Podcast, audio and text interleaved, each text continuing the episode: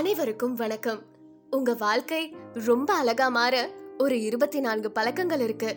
அத இன்னைக்கு நான் உங்க கூட பகிர்ந்துக்க போறேன். நான் தான் கதைகாரி பிரியதர்ஷினி. ஒன்று தினமும் ஒரு பத்திலிருந்து முப்பது நிமிடம் நடைப்பயிற்சி செய்யுங்க. அப்படி நடக்கும்போது புன்னகையோட நடங்க. சிரிப்பு மன அழுத்தத்திற்கு ஒரு சிறந்த மருந்து. இரண்டு தினமும் ஒரு பத்து நிமிடமாவது எதை பற்றியும் யோசிக்காம அமைதியோட உட்கார்ந்துருங்க. மூன்று காலையில எழுந்திருக்கும் போது கடவுள்கிட்ட பிரார்த்தனை செய்யுங்க. அதுவும் இன்றைய குறிக்கோள் அடைய கூட இருந்து வழி நடத்துங்கன்னு கடவுள்கிட்ட வேண்டிக்கோங்க. நான்கு மரங்கள்ல இருந்து செடிகள்ல இருந்து வளரும் உணவுகளை அதிகம் உட்கொள்ளுங்க. மரங்கள் மூலமாகவோ செடிகள் மூலமாகவோ தயாரிக்கப்படும் உணவுகளை தவிர்த்துக்கோங்க. ஐந்து தினமும் கிரீன் டீ குடிங்க. நிறைய தண்ணீர் குடிங்க. ப்ளூபெர்ரிஸ் ப்ரோக்கோலி பாதாம் போன்ற உணவுகளை சேர்த்துக்கோங்க. ஆறு உங்களால முடிஞ்ச அளவுக்கு தினமும் ஒரு மூன்று பேரையாவது சிரிக்க வைங்க. ஏழு உங்களுக்கு கிடைத்த இன்றியமையாத ஆற்றலை தேவையற்ற கடந்து போன விஷயங்களையும் புறம் பேசுவதனாலையும் எதிர்மறை சிந்தனைகளாலும் உங்க கட்டுப்பாட்டுக்குள்ள இல்லாத விஷயங்களை பேசி வீணடிக்காதீங்க. எட்டு. காலை உணவை அரசன் போல சாப்பிடுங்க. மதிய உணவை இளவரசன் போல சாப்பிடுங்க. இரவு உணவை ஆண்டி போல சாப்பிடுங்க. ஒன்பது. நம்ம வாழ்க்கை ரொம்ப ரொம்ப அற்புதமா இல்லைன்னாலும் இதுவும் நல்லா தானே இருக்கு? பத்து. ஒருத்தரை வெறுத்து நேரத்தை வீணாக்குற அளவுக்கு வாழ்க்கை ரொம்ப நீண்டது இல்ல. என்ன தவறு இழைத்திருந்தாலும் மன்னிச்சிருங்க. பதினொன்று. உங்களை நீங்களே தீவிரமா எடுத்துக்காதீங்க. வேற யாரும் இத உங்களுக்கு செய்ய மாட்டாங்க. பன்னிரெண்டு எல்லா வாக்குவாதத்திலையும் நீங்க ஜெயிக்கணும்னு இல்ல.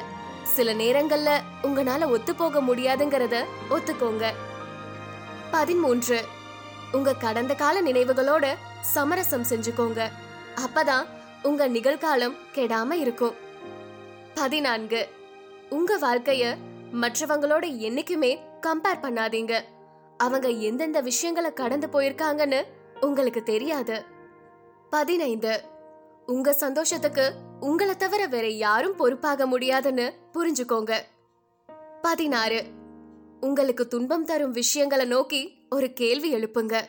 இன்னும் ஒரு ஐந்து வருடத்துல இதன் தாக்கம் மாறாமையா இருக்க போகுது அப்படின்னு. பதினேழு. தேவைப்படுவோருக்கு உதவுங்க. தாராள குணம் படைத்தவராக இருங்க. எப்பையும் கொடுப்பவராக இருங்க. உதவி பெறுபவராக இருக்காதீங்க. பதினெட்டு. மற்றவர்கள் உங்களை பத்தி என்ன நினைக்கிறாங்கங்கிறது உங்களுக்கும் உங்க முன்னேற்றத்திற்கும் தேவையே இல்லாத ஒரு விஷயம். பத்தொன்பது. காலம் எப்படிப்பட்ட வலிமிகுந்த அனுபவங்களையும் குணப்படுத்தும். இருபது. நல்ல சூழ்நிலையோ கெட்ட சூழ்நிலையோ நிச்சயமா ஒரு நாள் மாறும். இருபத்தி ஒன்று. உங்க உத்தியோகம் நீங்க உடல் நலம் இல்லாம இருக்கும்போது உங்களுக்கு உதவாது. நண்பர்கள் தான் உதவுவாங்க. அவங்க தொடர்பை பாதுகாத்துக்கோங்க. இருபத்தி இரண்டு. ஆதங்கம் பேராசை எல்லாம் வெறும் வீணான நேர செலவு. ஏற்கனவே உங்க வாழ்க்கைக்கு போதுமான விஷயங்கள் உங்ககிட்டயே இருக்கு. இருபத்தி மூன்று. ஒவ்வொரு நாள் இரவும் படுக்கைக்கு போகும்போது கடவுள்கிட்ட நன்றியோடு நீங்க இன்னைக்கு சாதிக்க நினைத்த விஷயங்களுக்காக நன்றின்னு சொல்லுங்க. இருபத்தி நான்கு மன அழுத்தத்திற்கு ஆளாகிறீங்கன்னா நீங்க ஆசிர்வதிக்கப்பட்டிருக்கீங்கன்னு யோசிங்க. இந்த பதிவை ஷேர் பண்ணுங்க. உங்களுக்கு தெரிந்த எல்லாரோட வாழ்க்கையையும் இனிமையானதா மாற்ற இது ஒரு சிறு முயற்சி. நன்றி வணக்கம்.